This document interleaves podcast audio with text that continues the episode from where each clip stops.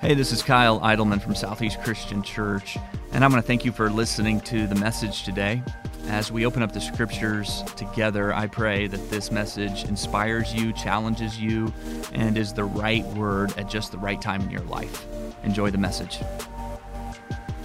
Well, according to a number of sociologists today, the primary default emotion of the average American like the emotion that marks our society far greater than any other emotion, at least according to these sociologists, is the emotion of disappointment.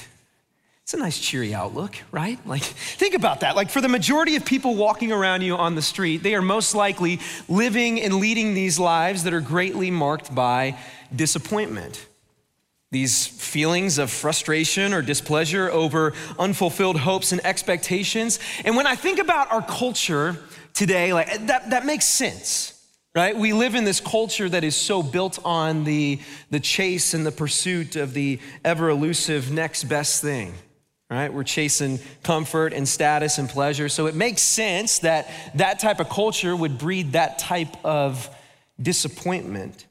Uh, on a lighter note, though, as I was reading more on disappointment this week, I came across a list of what's called first world problems. Do we know what these are? Yeah.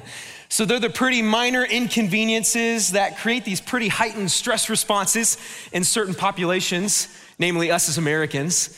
In fact, as I was reading through this list, like I could feel my blood pressure rising. And, it, and, it's totally disproportionate, right? Like the actual situation to the response. But let's just see how we feel in this, in this room and at all of our campuses as I read this. How about this? Showing up at a location with no cell service or no Wi Fi It's pretty bad, right? Taking a shower to find there's no more hot water. How about this one? You have cookies and milk, and you're dunking your cookie in the milk, and half of the cookie breaks off and like sinks to the bottom of the milk. Uh, show of hands across all of our campuses. Who's the one that you're just diving your hand into the milk, pulling out the cookie, and then still drinking the milk? You guys are gross. That's so weird. Uh, how about this? Having to sit through commercials where you can't fast forward because you're watching live TV. We are so spoiled. How about this one? It's, uh, it's around lunch or dinner time, and you're really hungry, and so you leave your house and you drive to your nearest Chick fil A, and you pull into the drive through, and you're sitting there, and then you realize, oh, wait, it's Sunday. Does that happen to anybody? Me a couple of times. Here's the deal like, I know in the midst of all of these minor inconveniences, this conversation on disappointment in life goes so much deeper. If you're just now jumping in with us, we are working through this series called One Thing Leads to Another, where we are talking about the will of God in our lives, and we're, we're looking at it through the lens of the story of a man named Joseph found in the book of Genesis. And if you know anything about Joseph's life, or if you've been following along with us, like you know, his life has been marked by so many different things up to this point that would have given him all the reason to feel disappointed. At a young age, Joseph's mother passed away after giving birth to his little brother Benjamin. And so he's grown up most of his life without a mom. He's the favorite son of his father Jacob. In between this really fancy coat that his dad gives him and then these really interesting dreams, like Joseph's brothers have built up all of this animosity and frustration against him.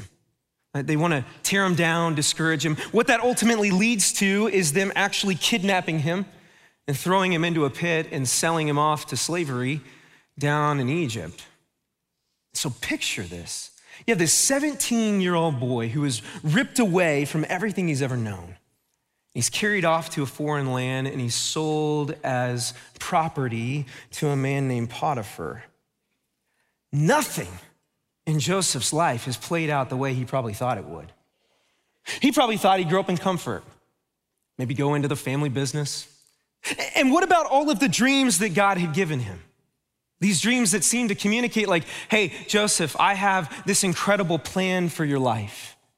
You're gonna make a difference and have a huge impact on those around you, and yet nothing in his life up to this point seems to be communicating that.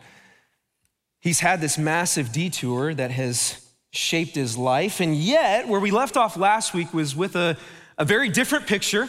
Joseph is still a slave in Egypt, but he has risen to a place of, of prominence and power in the house of Potiphar. He is Potiphar's estate manager, he's over the whole operation. And you wonder if Joseph was maybe coming to this point where he's somewhat accepting this major detour in his life. Like, God, I, I guess you needed me to be ripped away from my family and come down here and be like an estate manager as a slave in the house of my master. Like, I, I guess I'm somehow beginning to see some of this. That is until we keep reading. We're going to be picking up today in Genesis chapter 39, starting in verse 6, if you have your Bibles. Genesis 39, verse 6.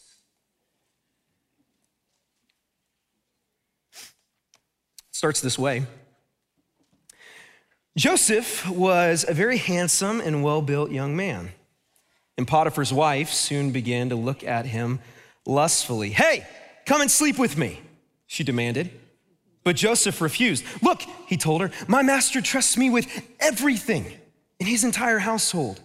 Like, no one here has more authority than I do. He has held back nothing from me except you because, duh, you're his wife. And so, how could I do such a wicked thing? It would be a great sin, catch this, not just against Potiphar, against God. Joseph's integrity here is incredible. If you think about it, like it would have been so easy for Joseph to come to this place of, of feeling like, hey, I have suffered so much in my life up to this point. Like, I think I deserve this. It'll be a nice distraction. And to actually be like desired and wanted for the first time in a while, that feels nice, right? However, Joseph places both Potiphar and ultimately God before himself and any selfish desires that he may have. Story continues. She, Potiphar's wife, kept putting pressure on Joseph day after day, but he refused to sleep with her. And he kept out of her way as much as possible. Uh, the NIV here, if you're reading, actually says he refused to even be with her. Like he won't even be caught dead in the same room as her. I love this quote from former senior pastor Bob Russell. He once said, To linger and flirt with temptation is to fall. And so Joseph's not hanging around. He's not dipping his toe in the pool to see how things feel. No, he's building up all of these boundaries in his life in order to keep things from, from growing and festering and overtaking him. One day, however, no one else was around when he went in to do his work. Yeah, totally a coincidence because look who's here. She, Potiphar's wife, came and grabbed him by his cloak, demanding, Come on, sleep with me. And Joseph tore himself away, but he left his cloak in her hand as he ran from the house. This poor dude has the worst luck with coats. Like, this is the second time now. poor guy. When she saw that she was holding his cloak and he had fled, she called out to her servants. And soon all of the men came running. Look, she said, my husband has brought this Hebrew slave here to make fools of us. He came into my room to rape me, but I screamed. And when he heard me scream, he ran outside and got away. But look, he left his cloak behind with me. Despite Joseph trying to live as faithfully as possible, he's now the victim of a false accusation that is about to seemingly rip away everything he had accomplished up to this point. Potiphar was furious when he heard his wife's story about how Joseph had treated her. Uh, the English here kind of masks what's happening in the Hebrew. We don't really know from the Hebrew what is the object of Potiphar's anger.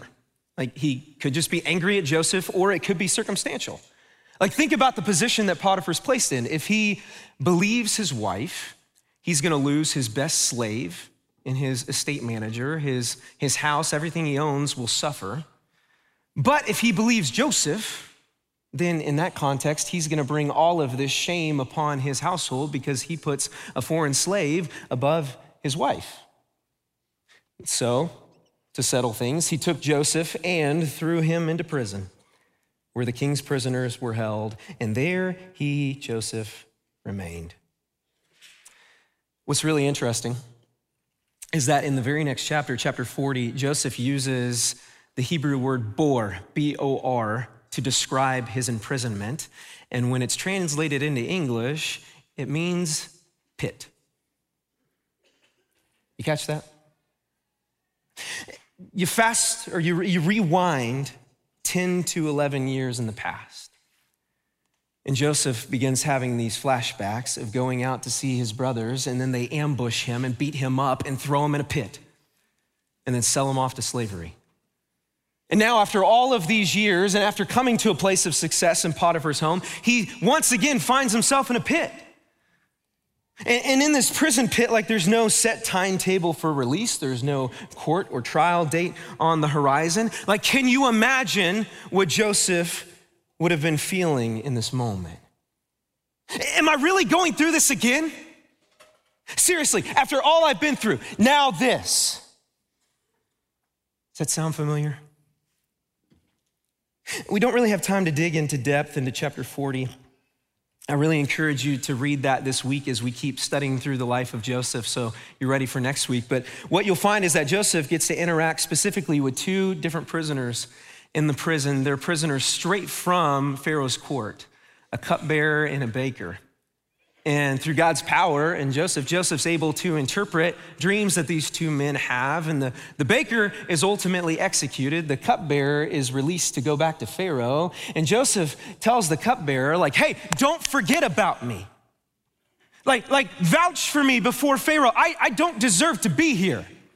I, I don't belong here. Like, surely after this divine encounter, the cupbearer will go to Pharaoh and he'll talk with him, and Pharaoh will release me, and then everything will be okay. And yet, chapter 40 ends with an incredibly haunting verse. Pharaoh's chief cupbearer, however, forgot all about Joseph, never giving him another thought. Everything is seemingly gone.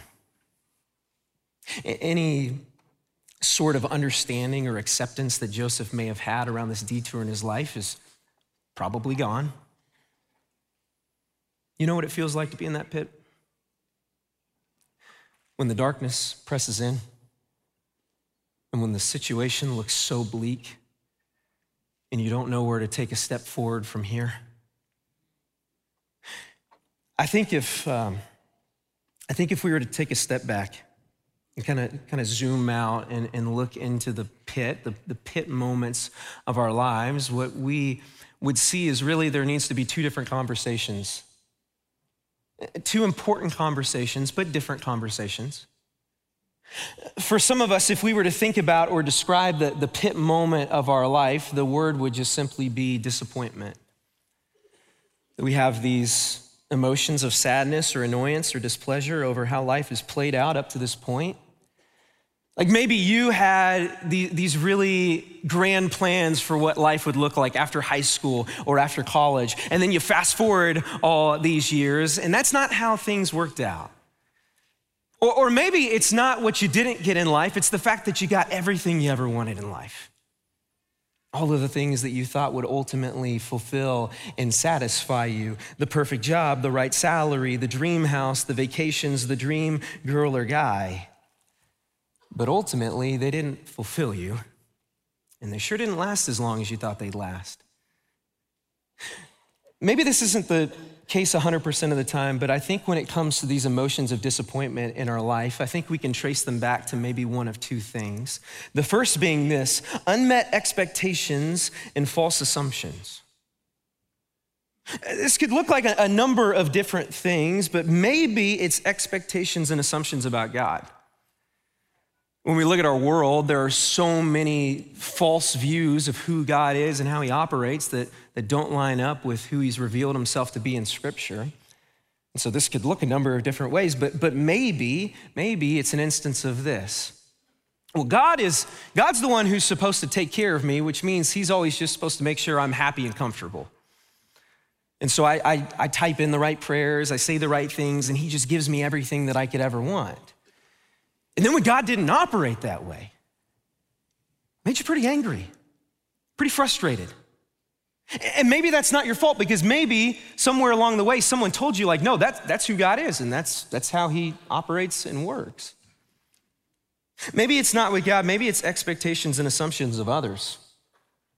Like you, you look at the relationships in your lives, family, friends, a, a significant other, and, and really, you, you've come to this place of like relying on others who are flawed and imperfect to ultimately fill all of the holes in your heart or always be there for you and never let you down in any way or disappoint you. And then when that inevitably doesn't happen, where does that leave you?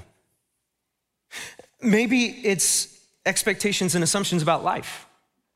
Like maybe for, for some of us, we just grew up with these ideas that, that life was just gonna be normal and good, no major issues or setbacks, like always up and to the right. And then we stepped into the real world and we realized that doesn't always happen. Maybe it's not expectations and assumptions, maybe it's idolatry. Like maybe you don't want to acknowledge this or you don't even realize this, but something or someone in your life has taken the place of God on the throne of your heart.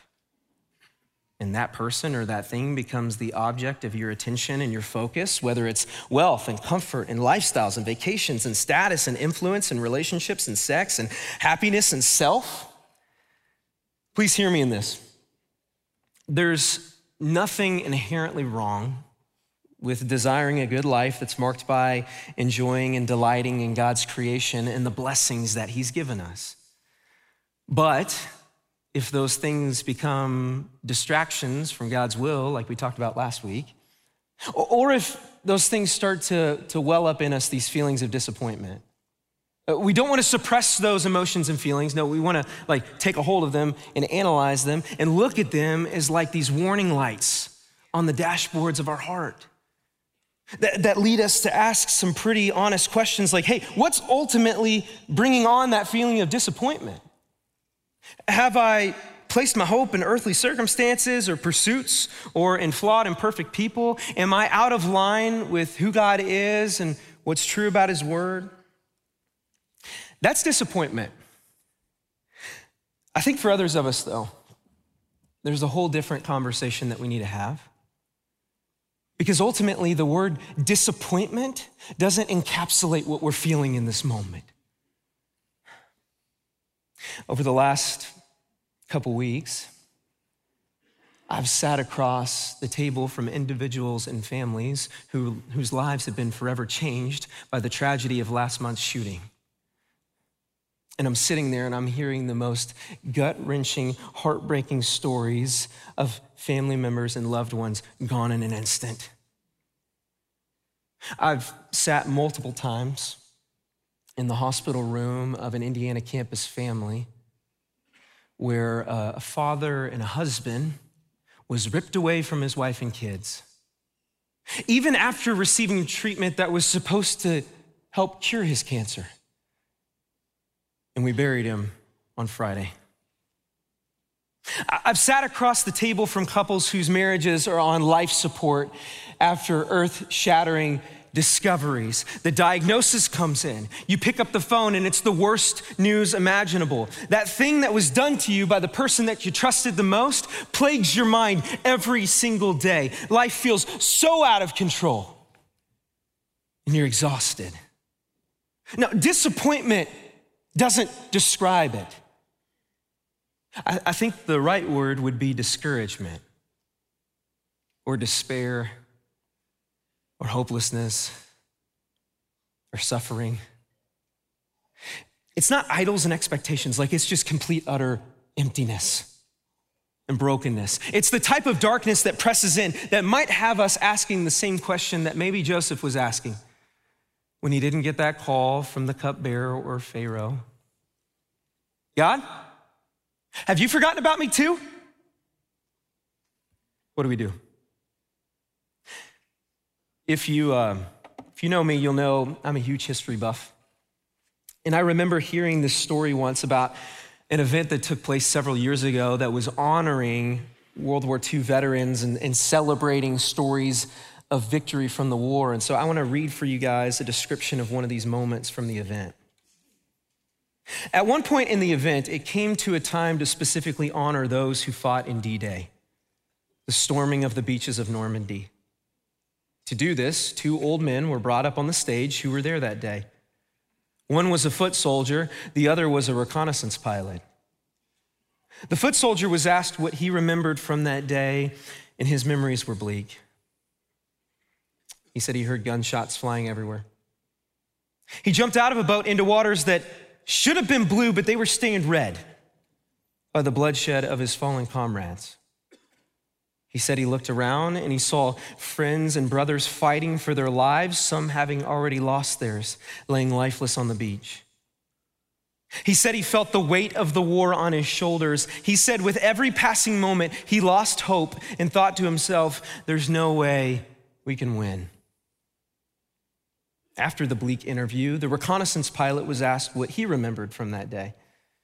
His job had been to fly over the battlefield every hour or so and report back to base to tell the generals and those in charge what was going on.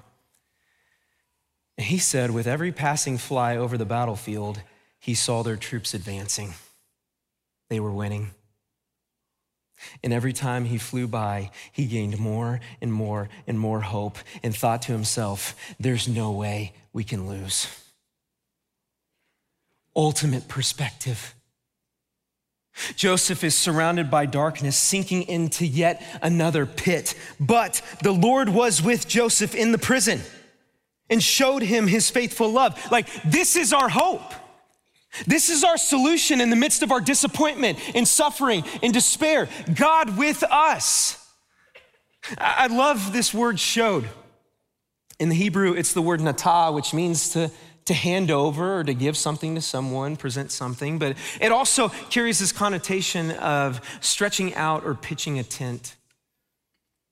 God's not far off throwing love and peace from afar. No, he is right there in the pit with Joseph, spreading over him a tent of his faithful love. God with us in the ER, God with us in the loneliness, God with us at the funeral and at the gravesite, God with us in the faltering marriage, God with us in the sleepless nights, feeling like there's no end in sight. Like, even if I don't see it, even if I don't feel it, he's with me. Even when I'm like crying out to him and I, I feel like he's not even hearing me.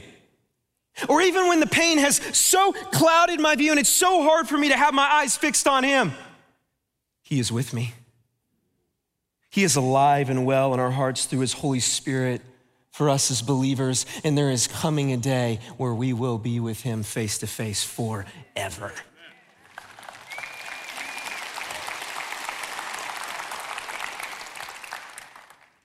That's the truth. That no level of disappointment, no level of despair, no level of suffering can change. God is with you. Here's what I know though I know for some of us in this room, across all of our campuses, like I know maybe our despair, our hopelessness has, has driven us to a number of different places, and maybe it's one of these two places. Maybe for some of us, it's a place of anger. Like we're sitting here and we are so angry at God. Like, God, you directly caused what I'm suffering through in my life right now. You directly pulled these strings, and so I think I hate you. I think I'm done with the church, I'm done with faith, I'm leaving. Maybe it's not anger, maybe it's like this sense of defeat this sense of just apathy and numbness. My God, uh, I guess she needed my unborn baby to die for a reason. I, I guess you needed to directly pull the strings for that person to abuse me for a reason. Kyle did a great job reminding us at the beginning of this series that Scripture does not teach that everything that happens in life happens because God has directly caused it or willed it to happen. God does not will sin and he does not will evil. We, we do live in this world where God does directly move and operate. But, but he's created this world to operate in a system of free will. And so, because of the fall, because of sin, we live in a world where the vast majority of suffering is rooted in humans wronging each other and spiritual evil raging about. And our broken natural world is, in the words of Romans 8, subjected to decay under the weight of sin. And so we live in a world where natural disasters strike and cancer diagnoses come, and sin is carried out against you by the person you trusted, and death occurs. But please hear me. God's not okay with that. It breaks his heart, which is why that same God who sat in the pit with Joseph stepped into his own creation. Our Heavenly Father sent His Son Jesus into this world, into the very heart of our suffering, to die a death on the cross where he took upon himself the penalty of our sin and our rebellion that we deserved. And he died. But three days later, he stepped out of his own grave, victorious and triumphant over it all. And so shall we through him. And there is coming a day where there's no more sickness and no more disease and no more cancer and no more evil and no more suffering and no more pain. We will be with our Creator in paradise forever.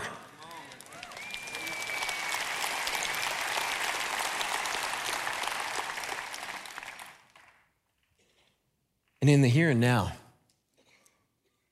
the message of the gospel, the hope that we have, is not that everything that happens in life is somehow good or was directly willed by God.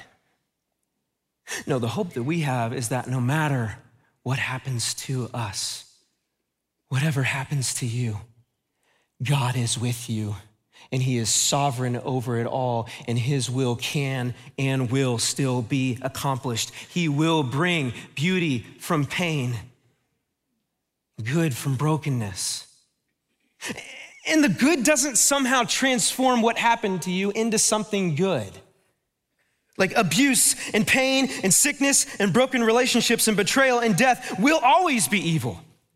And they will be fully eradicated from God's good and perfect future creation.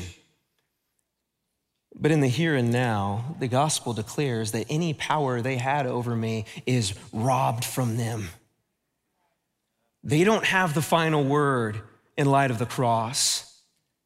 And those things can be repurposed and turned on their head in order to bring forth good, whether that good is experienced in the here and now or whether it is only fully understood one day in eternity.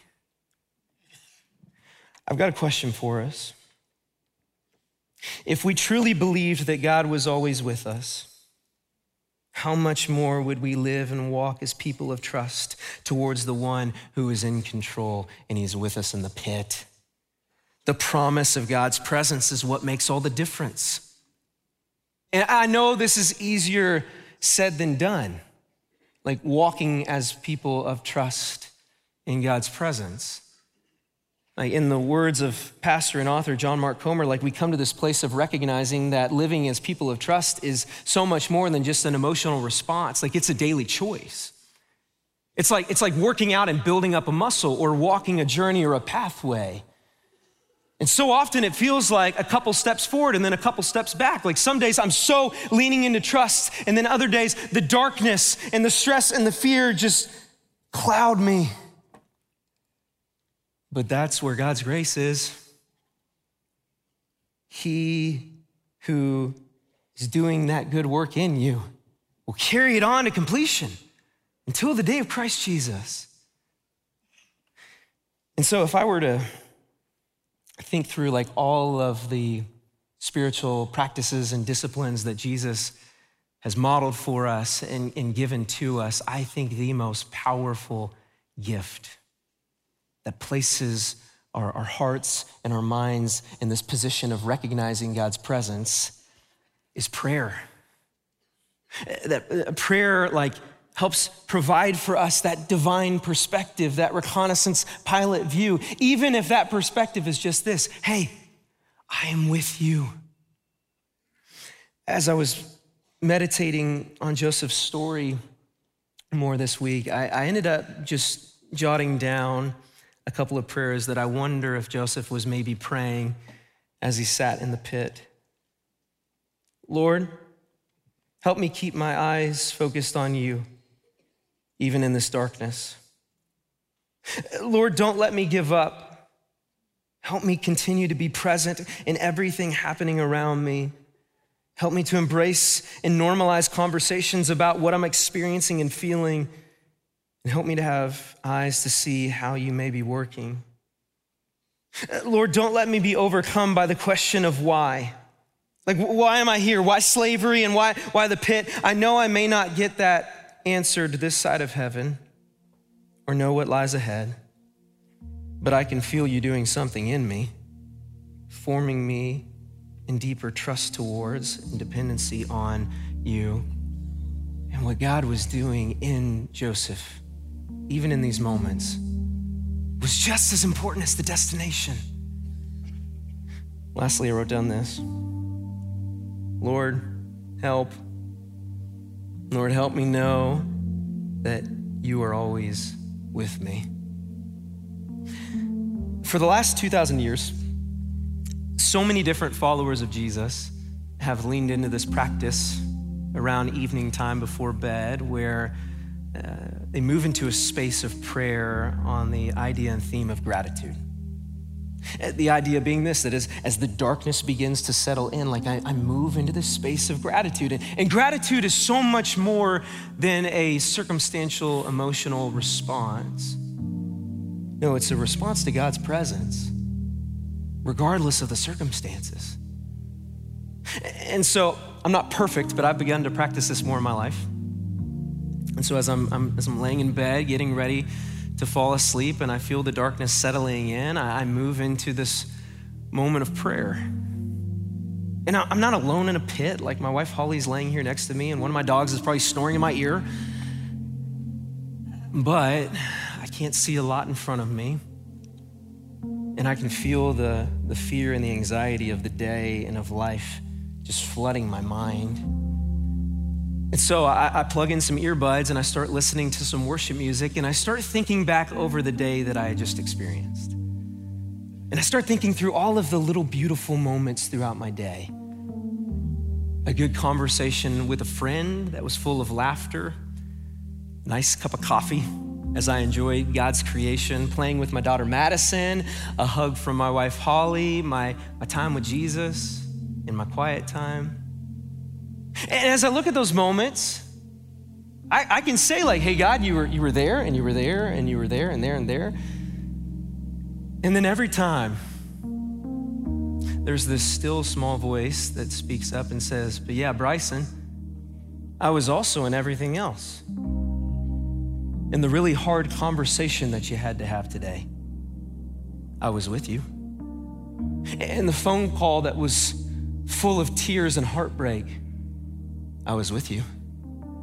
And the physical pain that you felt today walking with this disease that you will carry in life, I was with you. In the moments when the insecurity just settled in so deeply, I was with you. And here's the deal like, I know these are small pits and, and small mountains, like we have much greater pits and mountains in our lives. But I'm just reminded in this, in this moment, He is always with me in the good and the bad. His presence sustains me, it provides for me.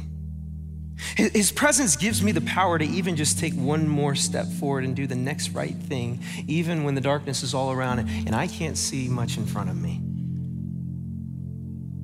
And what I feel in this moment as I begin to recognize His presence more and more, as we begin to recognize His presence, all we can simply do is respond with praise and with trust. The Lord was with Joseph, and He is with you too. Let's pray. Heavenly Father, There's not a person in this room or across our campuses or watching online that has not experienced the pit in some way. Maybe some of us are sitting in the pit right now. And Lord, we just need to so feel your presence around us and your love and your grace. And so, Lord, I just want to give us this moment that no matter where we're at and what we're feeling, that we would just sit with you and rest with you for just a moment here in silence and just be honest about what we're feeling in our hearts.